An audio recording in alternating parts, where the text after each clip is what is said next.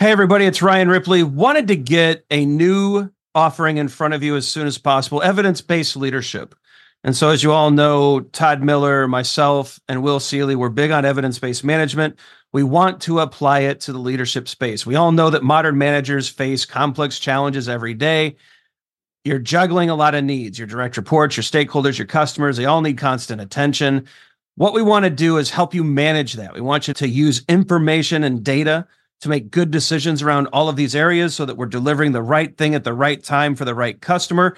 And we know that we're doing that because we're using data and evidence to validate all the things that we're doing. And not only that, we're not just looking at value, but we're looking at our capabilities as an organization. Can we deliver on time? Can we innovate effectively? Do we have too much tech debt? Do we have too many things in process? Are we unable to deliver when the market demands that we do? We look at all of these things with evidence based management. We merge that into a leadership uh, mindset and lens, and we enable you to make new and better decisions repeatedly based off of the data that you're collecting within your organization. It's exciting stuff. We hope you can join us. Visit agileforhumans.com forward slash EBL course. Join us in one of these offerings. We think you're going to love it. Hope you can join us. Use Agile for Humans, the number four to take another 15% off of this course. And uh, we can't wait to see you there.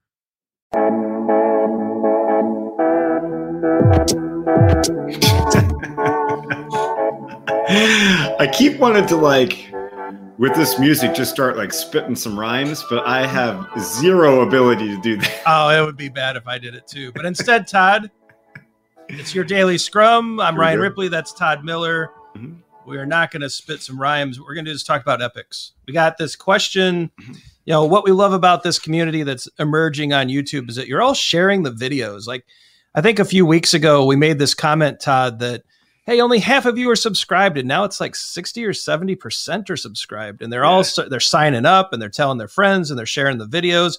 Keep it up and we'll keep making videos. So if yeah. you share it, we'll keep making them. So we really appreciate it. Let's keep it up. Let's keep growing. And, this has been thank awesome. You.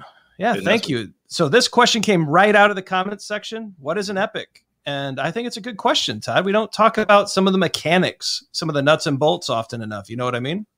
Yeah, I, I, I think you're right. I'm kind of excited about this because uh, I, I feel like um, we forget that there's stuff like this out here. Now, let, us let's, let's be straight. An epic is um, is, is a complementary practice in Scrum. Yep.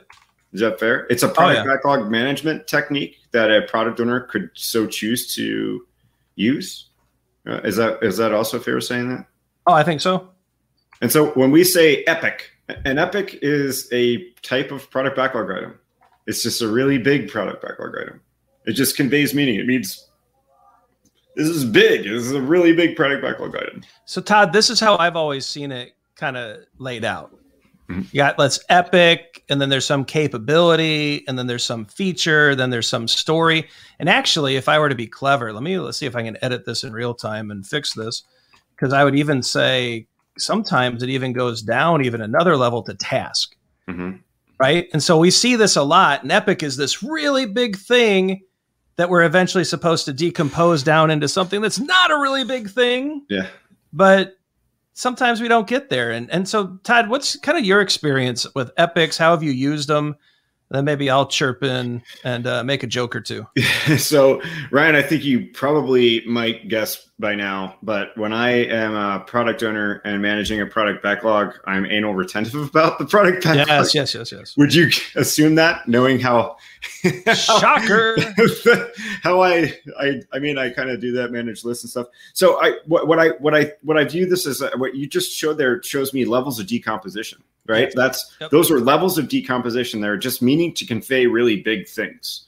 Um, and uh, most tools out there uh, support this kind of thing. Uh, I've seen people color code in different sticky notes, creating user story maps based off of these levels of decomposition.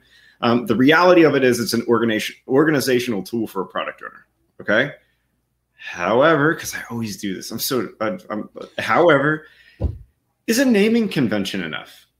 right. So I have found, I have tried to use all these different layers of levels of decomposition. Sometimes it works really great for me. Depends on the scale of the product development effort, right? When I'm a product owner with multiple teams, when I was a product owner with multiple teams, I needed to use Epic, Story, and Task. Right? I didn't need to use Task, but Epic and Story was my my, my jam there. Um, but I uh, I also have managed a product backlog where I like a naming convention and just color code it. It could just be it could be feature dash. Here's the a short description of the PBI, something like that. So um, the, here's the thing: there's not one size fits all solution. Is there, Ryan? No, I, I think the way that one organization well, even one team within an organization, the way they define Epic is going to be different than another team, and mm-hmm. and the what they decompose it down into is going to be different. Um, I think what just what's convey the idea that an Epic is probably bigger than a sprint. Yeah, probably. Yeah, and it's got to be decomposed down into something different, or and so this is an idea I've been playing with Todd, and I'm I'm not sure how you're going to respond to this. What if the Epic? Sometimes maybe it's better just to think of that thing as the product goal could be, yeah. And then start coming up with features and stories that decompose that achieve that thing that mm-hmm. the value of the epic. Maybe yeah, that's an idea, right? That is an idea. Actually, uh, it's because you really should have some kind of measurement on this epic, right? Like yeah. maybe maybe maybe you just called for a good change in language here. Right? Yeah, instead of epic, what if that's just your product goal? And now yeah. you've got some now you need to figure out the work that achieves that that bigger thing and you only have one active at a time. Exactly. Which is actually so which is actually something I worked very diligently on as a product owner is to say whatever, you know, on lesion levels of decomposition, this is the big feature that we're working with and many PBIs are going to be turned into there. Let's just focus on that. Right? Let's do that.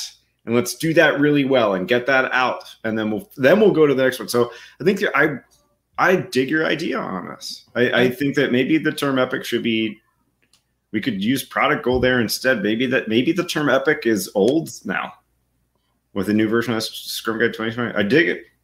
You know what? Let's let's take it to the people. Mm-hmm. Yeah. What do you think? Maybe I'll put up a poll in the community area. Let us know in the comments. Should we just switch epic to product goal and then start decomposing from there? I think it could make sense. Could make sense, yeah. Well, all right, Todd. I think we've covered this one. Covered it. I think, I think we're good. Yeah. And so if we haven't, leave your questions below, leave us your comments, let us know what else we can help with, and we'll check that out. Check out the socials. It's at Agile for Humans on almost every uh, standard platform. Like and subscribe. We got a lot of different types of videos coming out lately. We don't want you to miss a single one. Click that subscribe button, click the bell, make sure you know when Todd and I release a new episode of whatever show we happen to be working on that week. Check out the recommendations below the Google AI the YouTube AI, same difference, right? Thinks you might enjoy them. We hope you do too. And uh, for Todd Miller, I'm Ryan Ripley.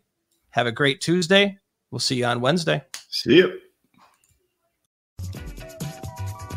Hey, it's Ryan. If you're enjoying this show and want to take a deeper dive into Scrum with me and Todd, check out agileforhumans.com forward slash training. Be sure to also look at the show notes to subscribe to our newsletter, get a copy of our book, Fixing Your Scrum, and learn more about working with us at Agile for Humans. Thanks for listening and scrum on.